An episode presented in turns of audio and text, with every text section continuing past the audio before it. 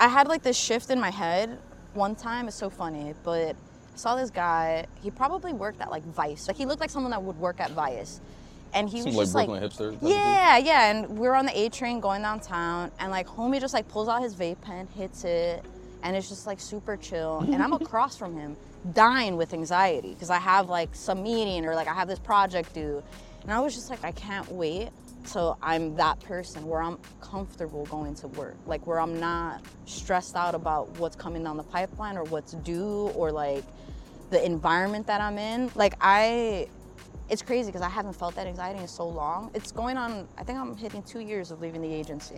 One full year of being like completely freelance.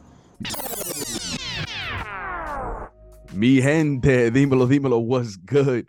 Welcome to another episode of the Quien Tú podcast brought to you by Plural. You already know, it's your boy Pavel bringing you another very special episode with another very special guest. As a quick reminder, on this show, the mission is to redefine professionalism. So every week we have a different guest to join us for a very candid conversation around the conflict that they've experienced between professionalism and authenticity. That said, this week's guest, who you heard in the intro, is none other than the homie Steph, aka Natives1990 on Instagram. Before getting into the full conversation, let me give you a quick bio so you have more context into who she is. Stephanie is a multidisciplinary creative born and raised in uptown New York City. Her experience as a brand designer and photographer within the last decade led her to start her own creative studio, Natives. Under the Natives umbrella, she's been able to work with a bunch of different brands and clients, including New York City Parks, Nike, Adidas, Hennessy, and many others. Stephanie also serves as the creative director for MRFU, a streetwear and lifestyle brand located in uptown New York City that you gotta check out. Big shout out to the owner and founder, Diddy, who's the homie. Now that you have a little bit more context into who our guest is, let's get into this dope conversation that you're not gonna wanna miss. So the word authenticity, right? It's a buzzword you probably hear all the time. What does it mean to you though? When you hear the word, like what comes to mind? Authenticity, being comfortable with yourself, I feel. Having some sort of pride in what you do and, and sticking to it. I feel like to be authentic, I just I almost feel like I like hide myself, right? Like I everyone's out and mingling and showing face and shaking hands. And I feel like I'm the opposite of that because I'm always just home working and like on to the next thing. Yeah. And I always have this like imposter syndrome because I'm not doing the thing that people do, like the social thing, but I'm being authentic to myself because I love to work.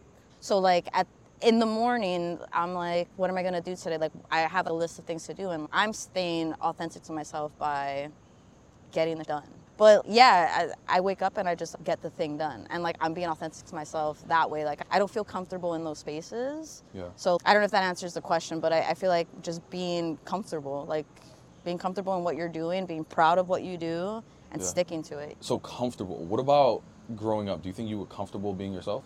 No, not when I was a kid. Tell me about being a kid. Where'd you grow up? So I was born and raised on uh, on Arden and Dungan, and I went to school. Uh, there's a Catholic school on that block, OLQM. I went to Catholic school my whole life. Yeah, I went from kinder to eighth grade, and I was like the only rockera. I was like the weirdo kid. Oh yeah, I like I, I grew up listening to all types of music, but I was very much like the alternative. I was the emo kid, right? And What I does was like, this emo kid look like?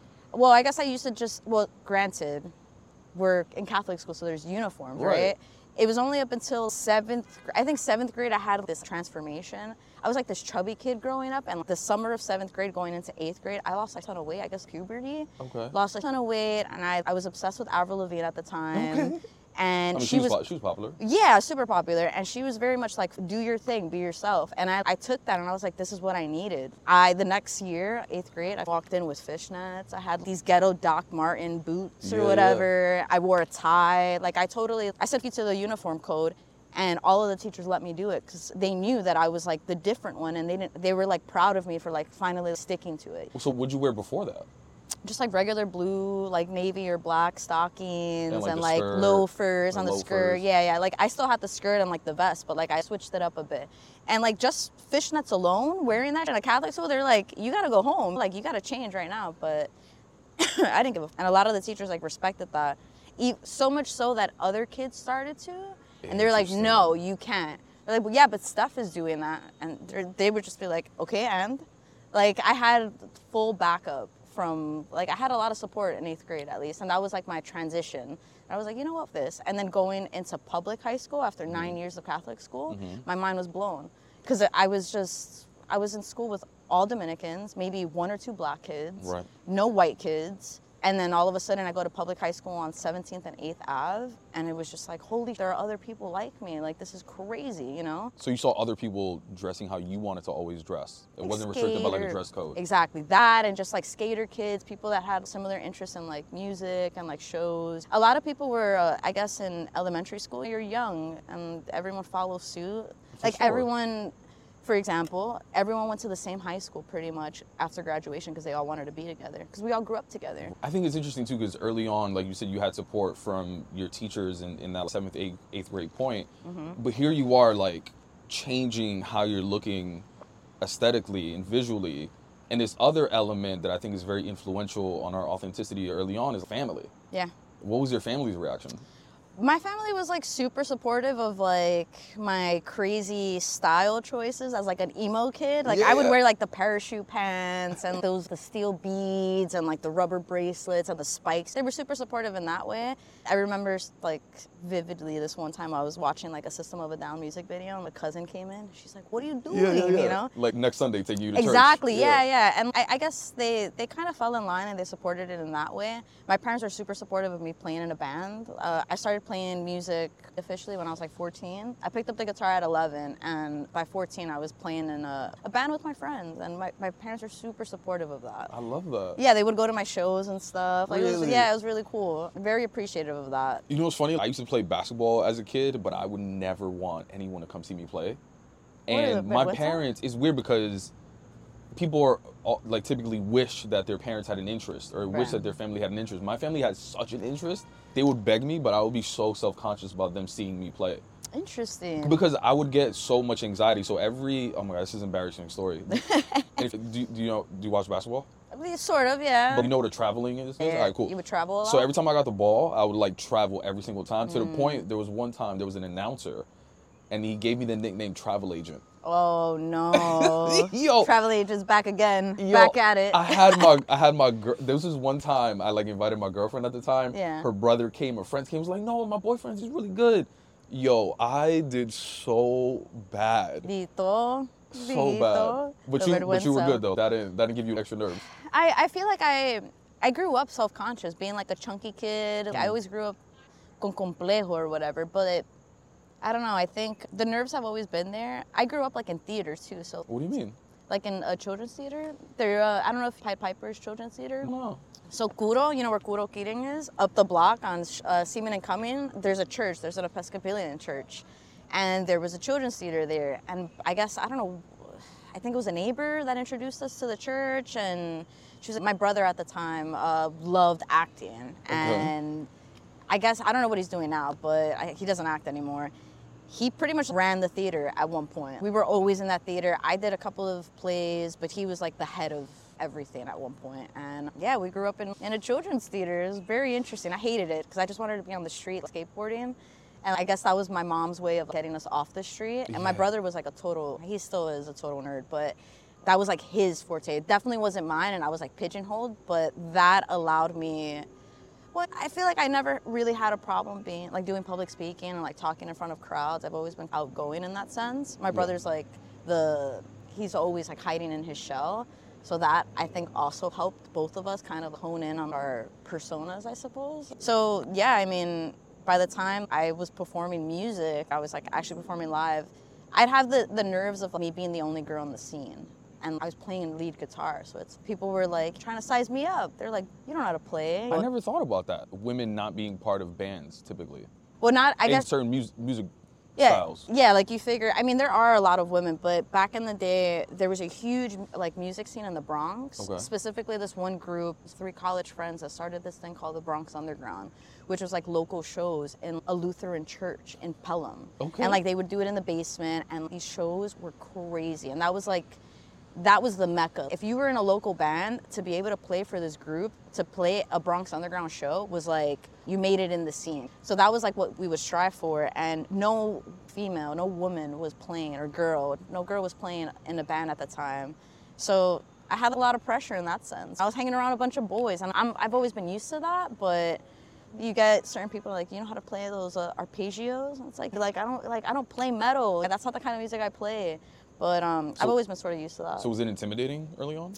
a little bit only because we were like pipsqueaks. And like we didn't have we grew up broke. Like i remember i had to one of our first shows that we got booked i i, I mean it gives me such red winds how to think about it now but my best friend's mom bought us the first amp that we had. Like she like spotted us the money and we paid her back and we grew up super broke like we always borrowed equipment so going in we were always like self-conscious like we still made a buzz for ourselves we always And- made it happen And people are, are probably like taking lessons, so they're using certain jargon of like I, we were just talking about like photography. Yeah. And I just bought a new camera, so like the opacity and all this other exposure. I'm just like, what the f- is this? Um, it's a learning curve it's a little bit intimidating, but it sounds like early on, like you had like interest into like creative entertainment, all of those kind of things. When you thought career wise, like what was the thought of like I want to do this when I get older? So, design and music for me go hand in hand, Okay. and if one came before the other. So, you know, I grew up as a kid. I thought I was going to be a soccer player. Being half Ecuadorian, I thought I was going to be like the next Mia Hamm, and that's like very much my father speaking in my ear. And then I started playing music. It would have been great if that was like the thing, but I lost touch with that once I started playing around with Photoshop, funny enough. So I, I don't know where this guy is now, but my old bassist, we used to call him Cheerio. He was like some kid that I grew up with. He was super into design. He was like one of the first people to show me Photoshop. And he would do these cool things. I'm like, what is this? Like oh, this is graphic design. Making flyers or something? Yeah, not even flyers, just making random things. On MySpace hadn't come out yet, so this was very much AIM and LiveJournal. Remember LiveJournal? Okay, Or- yeah. I forget what the other journaling websites were, but he would post these things and show me, and he introduced me to design. So once we were in the band, it kind of dawned on me. I'm like, I can do this and make designs for like other people, other bands, and make MySpace profiles because that was like all the rage at the time. So we're talking like 2004, 2005. Okay. Jesus, it sounds so long ago. yeah, Um, MySpace sounds yeah. like that long ago. Yeah, forever ago. So through playing music and like just being in the in the band, I like picked up design. I picked up Photoshop. I was always in my brother's house. Like he had a computer, so and he like he was good at like jailbreaking, so he downloaded the illegal version. And I was just always on Photoshop making like MySpace layouts. So then from there, I was like, MySpace yeah, layouts, that was like all the rage. So in my head, I'm like, okay, cool. I'm gonna go to college. I didn't know what I was going to college for yet, but I'm like, I'm gonna go to college, and we're already like, we were doing like baby tours, like tri-state area tours.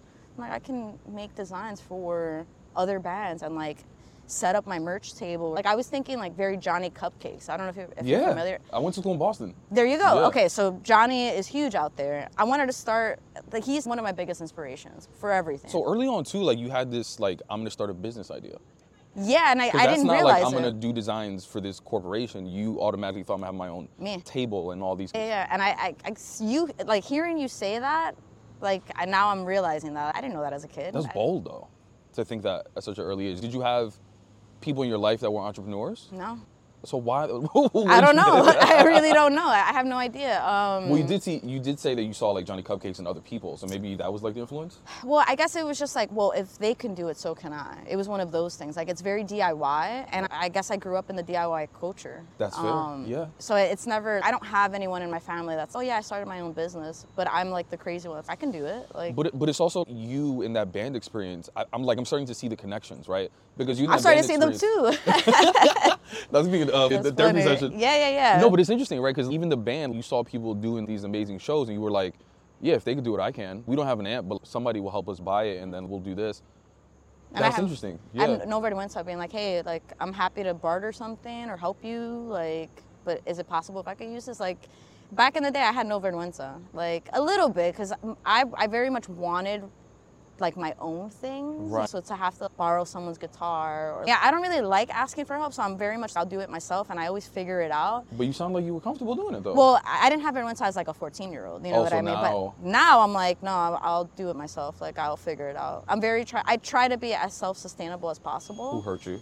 Well, I think life, I mean, honestly, it's more, I think, so I moved out of my house at 17. And I think from that point, because I made that decision, it was very much, okay, well, you're on your own, right? So I think the pride, I have a lot of pride, I will say that. And I think I'm comfortable with it. I'll check myself when I'm like, oh, you're being too prideful right now, Right. step back. Just blocking something. Yeah, I, and I've gotten better at that as I've gotten older. So I always see the bigger picture, or at least I try to. But I think once, and I don't really want to put this on my family, but essentially I lost my mom, I moved out, and then after that point, it was just like, okay, well, you're on your own then. And I had already been working since I was 14. So that, that was when I got my first job. So then once I started, I took a year off after high school because I was just like, well, I moved out. I need to figure out my life. And I, I was working at the bike shop at that time um, from high school throughout college. So I think that period of independence, like my first taste of independence, I put this armor on and I was like, I don't want to ask for help, you know? It didn't seem like the help was there offered either. Yeah. Or at least I'm, I'm sure it was like from my family side, but it didn't feel like it. So I very much like kind of just like, I'm going to figure it out myself. How would you have liked it to feel? I guess the way it felt when my parents were around, like that sense of like support. I guess I don't know. I mean, everything happened right before I my life changed right before I graduated high school. So mm. prior to that was like super supportive. My mom didn't listen to rock music, but she's in some random basement on 157 mm. watching us play. Like, oh, that's my kid. She wasn't into it, but there was like. Or my sister would come to a knitting factory show with my cousin, feeling that sense of support. Well, you guys are definitely not into this, but you're there. So that like quality time type of support. Yeah, like I think Just just, even present. knowing. Yeah, just showing the support there. And not to say that I don't feel that. I feel like as I've gotten older, I've kind of retracted that, like Mm. f at least from them. So like, for instance, if I have a, a show, I'll maybe invite like maybe one or two of my family members that I know that would like that would be upset if I didn't tell them. But otherwise, I don't really share that aspect. I don't share things with them anymore. Interesting. Yeah. Well, all right. So your career, though, right? Because you have these ideas of I'm going to do this of my own. I want to own this. I want to do it myself. But there became a point where you started also entertaining, let's call it a traditional path, right? You started taking on Career. jobs, but also doing your thing on the side. Like, what was that like? So I think everything started through the bike shop, I want to say. The bike shop was a huge conduit. Well, first and foremost, I grew up working locally. I was I've always lo- worked in the neighborhood. So first was a, a vegan restaurant when I was 14 that this uh, this guy owns a hair salon on Dyckman. And he's Okay. my sister's opening a restaurant. He knew me as a kid. He said, you should work for her. So that was my first job. Then it was the bike shop. Through the bike shop, I saw an opportunity with a bike company that had opened up in Brooklyn, and I was going to school. I was in college, uh, working full time and going to school full time, and I just cold emailed this company. It's like, hey, you guys are located in Brooklyn. You just opened. I sell your product. I've been in the cycling industry for eight years at this point.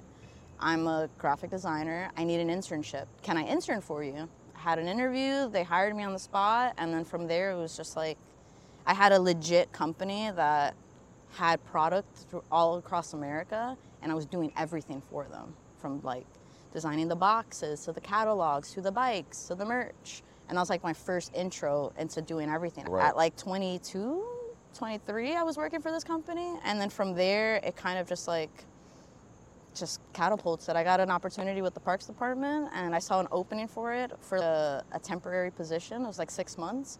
Mind you, I'm coming from the cycling industry. Ripped up jeans, grease on me. I smell like bike tires, very hands on. My hands are always dirty. Even though like- you're a graphic designer. Right, right. I do this on the side. All the design stuff that I did was like for the bike shop. It was like real small stuff, like flyers. I rebranded the shop at one point throughout college. So it wasn't actual chunk. The chunky design stuff didn't come till Tribe, till the, the bike company. So I feel like that's And to think that I knew what I was doing then and then go into parks, I got my ass kicked at parks. Like first couple Well, it was also like a very different culture. environment. The culture, it was such a culture shock. Like I remember one of the first questions I asked my old boss was like, I know this is really silly, but what's the dress code in the office? Because like I need you to understand that I'm coming from a bike shop. Like Right, right, I could wear Vans and have ripped up clothes and look dirty. Like I don't, and I've never been that person to dress up. I've always been a tomboy. I used to have anxiety as a kid. Oh God, do I have to wear skirts in my job? Like that corporate America idea. Yeah. So that always gave me anxiety growing up. It Like- even goes back to like high school. I mean, Catholic middle school. yeah, it's like prom. I gotta Right. wear a dress. Like, Yeah, yeah. what the hell? It's like all these social, you know, standards that one has to meet, and it's totally not true. You can do whatever you want. But it was a, a huge culture so- shock, and even with like type, I remember, Jesus Christ, we did so much work there. But And then where was the office? Parks. Well, Parks was at, uh, you know where the Central Park Zoo is?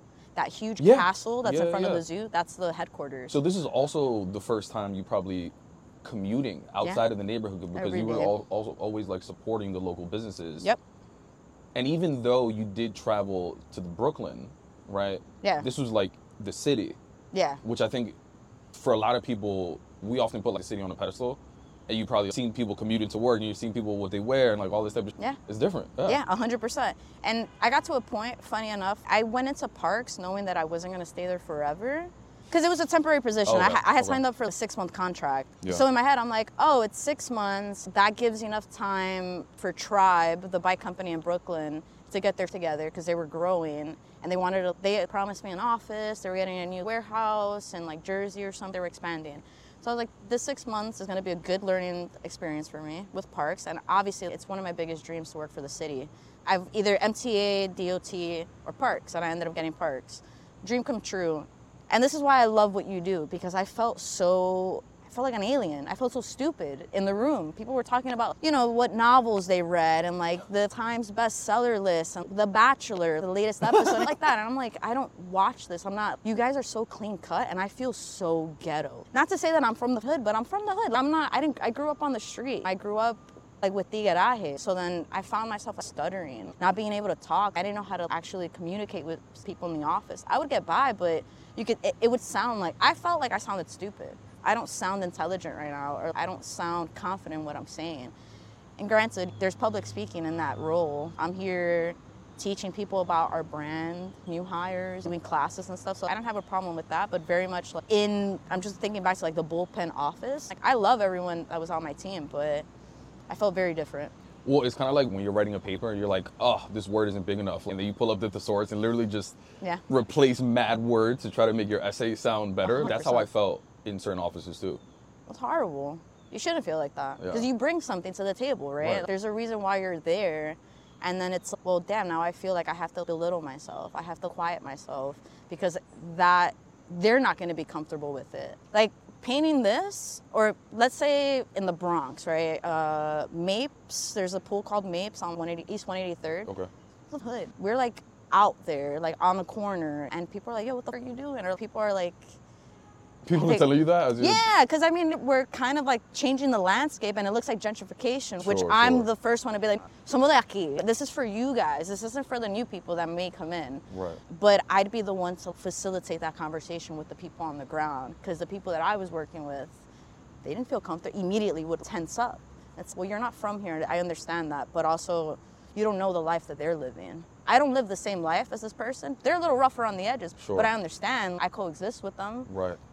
The people that I work with are like, oh, like what's going on? They get nervous. I'm like, ah, you you got to talk to people the way that they want to. They want to be treated. It's Like, interesting that them feeling uncomfortable in that situation is probably how you felt in the office. A hundred The percent. Complete opposite. hundred percent. I was in my element out, out on the street Yeah, talking yeah. to people like, "Eh, look, okay. and they would be like, oh my god, they'll laugh at me, joking around like, ah, Steph got it. Yeah. It's I don't know. But It's so it- funny. It's, I didn't think of it that It's way. It's interesting though, like how much of that do you think is you telling yourself a story, right? Versus people actually telling you you're ghetto, you look ghetto, you're dressing this, and you don't speak well, or whatever it is, right? Because I think sometimes I think it's sometimes a combination. Is like we often tell ourselves that story because we're just comparing ourselves. We're putting them on a pedestal, but oftentimes too, people literally be like, "Yo, you got to change." So, was it a combination? Like, I think it was that like? it was me. Mm. I was in my head, hundred percent. So no one ever gave you like actual resistance in like Co- Yeah. No, no, I mean, I was very fortunate. Um, there was one time where my director was totally out of pocket. She was she's known for like Jesus. running her mouth and Okay. Yeah. But like one time she was like, she came up. Granted, I was very fortunate that I, I could wear sneakers with like slacks and like a sweater or like a hoodie. And with like only New York putting out Parks gear, I was constantly wearing Parks gear, but like streetwear Parks Right, gear, right. you know? And like pushing that boundary a little. So like I did feel comfortable in the office. I, I ended up getting used to like the style, right? What I can wear, what I can't wear Right, right. and still be true to myself. I'll still go into a meeting with Vans on, but I, I'll throw on some slacks, and that'll be like the offset. So it's like Mm-hmm. business casual. Yeah. Um, it's like you start testing a little bit, like, oh, they say anything? Ooh, let yeah, me do a exactly. little more. Pushing the Nothing? boundaries. A little more. Yeah, because I would see people walk in, and I'm like, there. We had one person in the office that was like super spiffy, like super spiffy every day with the new suits. God damn, like, you, you dress so fire. This is so cool, and you have nothing going on today. no Yeah. crazy meetings. It's a Tuesday. Right, like a regular Tuesday. And then there's me that I like I'll have I don't know, like a t-shirt tucked in with like slacks and Yeah. like sneakers, like Nikes or Yeah. Vans.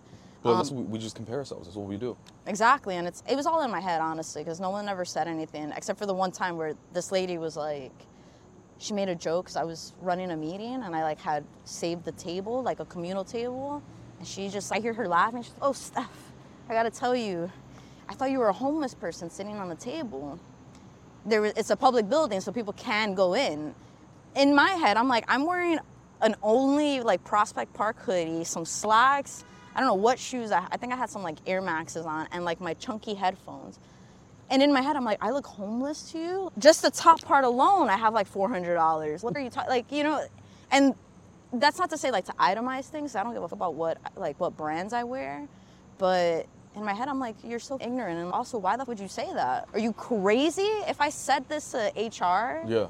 you'd ha- they'd have a field day with you. I look homeless for real, and that right there, that was kind of like the tipping point for me at the agency where I was like, I'm done. Like, It also probably validated the things that you were thinking, though. hundred percent. Because sometimes they say you won't remember what they said, but you remember how they made you feel. And a lot of times, some, some people don't say anything. It could just be a look, it could be a feeling that you get. But again, other times people literally tell you, and you're like, I knew she was thinking that. Yeah, yeah. I was just waiting for it. And it's again, I was no one ever said anything to me. I never had a Right. problem. But that was like the the one instance and I was already at in a weird crossroads with my career. Not with what I wanted to do, but I just felt stuck. I started to feel stuck. And I wanted more, right? And that right there was just that was it for me. I was like, cool. Now I have tough ass skin. I don't feel bad if I do leave because I also didn't feel supported in that situation. No one came to me, and there it, it, it was said in front of people. No one like stopped me like, "Hey, I'm really sorry. Are you okay?" It was said in front of people. yeah, that's what I'm saying. yeah, Oh, it was like that. It wasn't a big group, but there was at least one or two people there. Right. And one of them was like my direct person that I work with. And mm. you are my buffer between this person. You at least should have. And I'm very family oriented with the people that I'm around. Mm-hmm. And it's funny because I'm not family oriented with my actual family. but the family that I created, I'm very much not. Yo soy bien cariñoso. Like, yes, we work together and we have that, that barrier of what we can't cross. Sure, sure. But I'm gonna talk to you about my life, and you're gonna talk to me about yours because we're just cool like that. So that's the kind of relationship I had. And once I didn't feel like the support in that aspect, I was like, all right, cool. I'm just this workhorse that like, Right. and I'm cared. I know that I'm cared for there, but it was just like it was a tipping point for me. And then the quarantine happened, so I was just like, this is what I was like. It was like increasing. I was waiting to be like pulled aside to be spoken to about this, and it didn't happen. And the days kept going, and I just kept get growing more and more angry towards it. Damn, I, I put so much on Right. on myself, and I bust my ass. And it was a dream for you to finally work for the city. And I always say that. I still say it. I'm like, yeah, it's like one of my favorite jobs. It was like literally a dream come true. To be able to walk into a train and see your design, I'm like, Yeah. bro, what? I was Yeah. like a silly person taking selfies and like yeah, freaking out. People are like, what the f- is going on? I don't know. I still get bugged out. Seeing the finger on the trash cans. I drew that finger. You drew the finger? I drew that finger. Yeah. I didn't know that. I see the finger everywhere. Yeah, I remember when that request came in because we had a huge litter problem during quarantine. We had to do something about it. I feel like you're one of those people that, you know how people be like, oh, how do you identify? People often put cultural things. I feel like you would put New Yorker above all of those kind of things. And I feel like that's why the whole dream thing, I mean, it starts off with you always wanted to work local, wanted to help, and then your dream to be, because it's not even, maybe I'm just making this up, but I don't think it's just about working for the city so that you can see your designs. It's so that because the whole city's seeing your designs. You know what I Like mean? all five boroughs. Yeah. That right there, it gives me goosebumps. Yeah. Yeah. paran los pelos. Yeah, Yeah. for real. And Paran los pelos. No, for real, because it's like eh, I'm such a nerd with that kind of You're shit. Like the city. It's Yeah. On fucking trash can. It's so dope. literally, yeah. Yep. And every trash can around the city, and those ba- the orange banners that's park your trash here. I was literally anything that has the park sleeve on it. There was only two people managing everything that you see here in front of you. Yeah. The dolphin, like everything, just two people in the office, which was myself and the creative director, pumping everything out. And you know, historically, creative directors don't really do that much work. She was pumping out work. She had to. You right. know? They're more strategy typically. crazy. And I, I don't think a lot of people understand what it takes to have that job. Some people, I have a lot of pride even saying, yeah, I used to work for the Parks Department. Like I designed for the Parks Department. But I think when people think of that, they're like, oh, uh, f- the flyers that you see at like the entrance of the park. No. Right, right, like right. you see the cops, like their memo pads that they're giving you tickets. I designed that. Like the patches, their shields, like I drew that by hand. I, I made sure that order went through. Like I had to deal with the vendors in order to get those patches done and make sure that things are like a specific size and That's crazy. the Rangers have an annual report we got to do. It's like it, the different. Once you know that the agency has different divisions, Right, right, right, Like yeah. Different huge, sectors, huge. huge. All of those people were our clients. Right, right, right. And then we had to do like exterior stuff for the Mm-hmm. city, like citywide stuff. So we were slammed. There was Yeah. a lot of work that went into into parks, which is crazy. But So how did that experience though shift your perspective of what a dream career would be? Like, did that force you to lean more into going back to maybe I should focus a little bit more on like my own thing? I had like this shift in my head one time. It's so funny, but saw this guy. He probably worked at like Vice. Like he looked like someone that would work at Vice, and he was like Brooklyn like, hipster. type of dude. yeah, yeah. And we were on the A train going downtown, and like homie just like pulls out his vape pen, hits it, and it's just like super chill. And I'm across from him, dying with anxiety because I have like some meeting or like I have this project due, and I was just like, I can't wait till I'm that person where I'm comfortable going to work, like where I'm not stressed out about what's coming down the pipeline or what's due or like the environment that I'm in. Like I it's crazy because I haven't felt that anxiety in so long. It's going on, I think I'm hitting two years of leaving the agency. One full year of being like completely freelance, which is crazy. I gotta pop a bottle next Hell month. yeah. I think December is officially a year. I think I started dabbling with leaving the regular steady income paycheck around now. I started like, winding myself off, and then by December I was like fully freelance, which is crazy. So since then, thank you. It's That- been a journey, but Definitely got to pop a bottle. I'm popping a or couple celebrate bottles. however you you know however you do. Bottles was the first word you said, so you know. Yeah, I'm definitely popping a bottle. I love me some champagne, but I want to celebrate with my friends because they know like how long it's taken me. But yeah, once I saw that guy, I was like, that's how I want to be able to like hit a vape and go to work and be tranquila and have fun with what I'm doing. Not to say that I didn't have fun with what I was doing at the agency, but it just it didn't feel like me. I didn't feel comfortable. It was very much like I was playing a part and once I hit like year four, year five at the agency, I started to get way comfortable. I was just like, I am who I am. I the issue at the office for well, in the building for me was that person would lift the finger or turn around. They'll say hi to him, but if he has five or six boxes, I was the first one to get up. Kenny, let me help you. That's for us, bro. You're bringing stuff for us. And that's how I was with everyone. So there was like this elitist feeling mm-hmm. for everyone that was like, at least this is what I understood, right? Yeah, I could be totally felt. right. Yeah, Yeah, I yeah, could totally be wrong about this, but I That's know how you that felt. It's fine. and that's how other people felt as well. But if you, if people knew where you worked, that you worked in that building, they're like, oh, oh, excuse me. And it's no, I'm one of you. Don't play yourself. I'm not it. this uppity person. Yo estoy hangueando con los janitors, like all my Latinos. There are some people that were like higher level, senior staff that were Latino, but majority of the Latinos were like the people that Yeah. ran the building, Yeah. maintenance. Maintenance, yeah. And it's I'm chilling with them. You know what I mean? I'm Yeah. talking to them, hey, ¿cómo, cómo está? Like, you know, talking about their weekends and they all knew me by name, you know? It's almost like you had maybe even more in common with them versus the other people. And it's interesting too. Like I had a I had a speaking engagement at Macy's the other day, and their office is literally upstairs from the retail in, in 34th. So my mom, she she goes shopping there all the time. So after the engagement, she was like, "Oh, let me introduce you to my makeup girl, the, the woman that sells me makeup." She's like, "Come on, está, blah blah," and she's was, "Oh my god, like where was it?" And I was like, "Oh, it was upstairs." She's like, "Oh, right, same thing." it Excuse was like, "Oh, you, you went to corporate to do the Yeah. pres yeah." And Right. it's like, no, I'm an approachable person. Like I'm not this like uppity person. So I always made that a point. Like I would if we had like a party or whatever, I'd go hang out with my other Latinos that were like in a totally different division, but I was cool with them. I didn't feel Right. Comfortable in certain conversations. See, I would do that, but then I would get labeled unfriendly from my team because I wasn't hanging out with them. That's crazy. There were times where I wouldn't. So I, when I worked at Facebook, they got like a huge office, all open space concept. I would never work at my desk because I get distracted really easily. So I would work from somewhere in the office. like office. a common room or something. Sure, yeah, all of that, but never at my desk I get distracted, and I, I need to work alone for the most part. I would be labeled unfriendly. I did my work, but my manager would tell me that I need to be like more best friends with my colleagues, and I'm like, why? The camaraderie. That's what means like the, I don't know. I, I don't know what the benefit of But there's so many is. like unspoken rules and like politics that is part of it, where it's just like, I just want to work. I just want to do dope. I just want to work. That's Like, kind of how I, I operate too. I'm like, I just want to do the thing. You know what I mean? Yeah.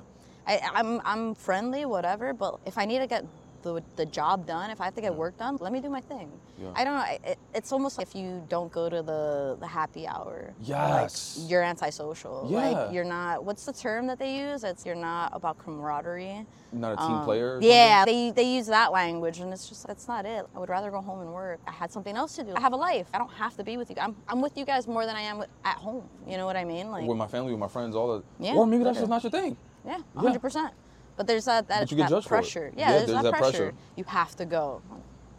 Eso que me importa. All right. So what what about these days though? Right? You're about to pop. You're gonna pop the bottles. You, you're definitely hitting your stride. You're doing dope work. Thank you, thank you, thank you. Do you still feel that pressure to like fit in, assimilate? Do you feel uncomfortable being yourself? No, I think after leaving the agency and kind of like finding my footing and like taking the plunge, mm-hmm. scary to be honest because I'm very like once I started my career, I'm like, oh, I have a safety net, and this is, and I feel like I it took me longer than most people because of the way my, my life played out. I always felt like a step behind. Mm-hmm. While everyone was out traveling the world in their 20s, I was working. Right. So now that I'm in my 30s, I feel like I took the plunge that I should have taken when I was in my 20s, right? But that's all to say that now since I took the plunge at this age, I feel like I have a better grasp and I'm making less mistakes than my peers did when they were in their 20s. Mm-hmm. Right, right. They're little cricas, like they don't know what they were doing, right? And they're like either they have daddy, mommy money or whatever. But I'm just more strategic now and I don't know, yo, like whatever the universe, like the universe has blessed me in the last year, I feel way more comfortable. Um, like working at MRFU, I don't like I work out of the store. I'm either designing for other clients or I'm doing strictly MRFU like work. I had an epiphany the other day because I didn't feel the anxiety of having to go into work. Was, oh, going to the shop. Like it was just super casual.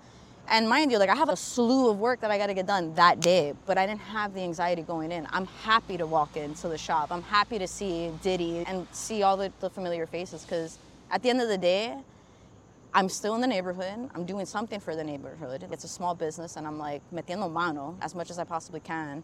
So it's just a level of comfort. It's just different. It's different. It's scary in different ways, but that anxiety has completely dissipated, and I feel way more comfortable in my career choices. I love it. I and that's all to say that I feel like I've scraped just the, the, the first layer of it and there's so much more to do and i think what i'm struggling with right now is the amount of work I, I truly do have a catalog of work i don't properly showcase it right so my website right now shows work that's been done 2014 2015 it's just this year alone i've worked with nike adidas doing event design for them and it's like all the stuff that I've done with MRFU, and there are people that I'm not even thinking of right now, like Hector. For sure. Like all of the packaging already, it's like he's rolling it Fire, out. Thank way. you, I appreciate that. It's a total difference, and every time I see the bag, I'm like, change. Yeah, man, I'm I'm happy for his growth, even Yeah. pre rebranding, but I'm, I hope that it's like to the moon now with everything. Like there's a cohesive look, and it's a slow rollout, but Yeah, like you're you're helping so many brands be found and be known. Imagine if you did that for yourself. I and what's crazy is that like in the last year, and I don't want to sound, um, I don't know. Braggadocious or Yeah, I guess. I mean, cocky, I, don't know. yeah, like it's not because honestly, I really do feel like the imposter syndrome. Like I suffer from that 100%. I very much do feel the imposter syndrome. Parks actually brought me on board last week uh, to shoot one of their galas, and it's it's an event like for five and a half years, I shot all of our like we have four Parks Produce events. Uh, I would shoot all four of them on top of designing the, the events. So like run of the mill stuff. I ve- I was nervous like going on the seven train. I was like, man, I don't know why I feel nervous about this. And I think after having our conversation right now, it's honestly it was the group of people that I was walking in going to see, It's and it- like it's a different element. or- Yeah, that or like it's like this is like this is a gala. It's fancy. Like, am I dressed properly? It- am- Do I have to remember certain people's names? Do I have to approach this person because they're a, a senior staff, you know, in the eight, or like, like that? And it's so silly, but it ended up being a really good time, right?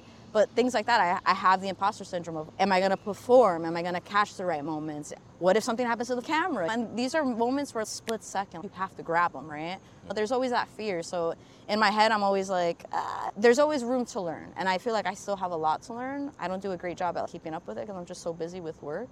But all to say, in the last year, I've been very, very fortunate to get new clients. Like my clients list has grown a lot.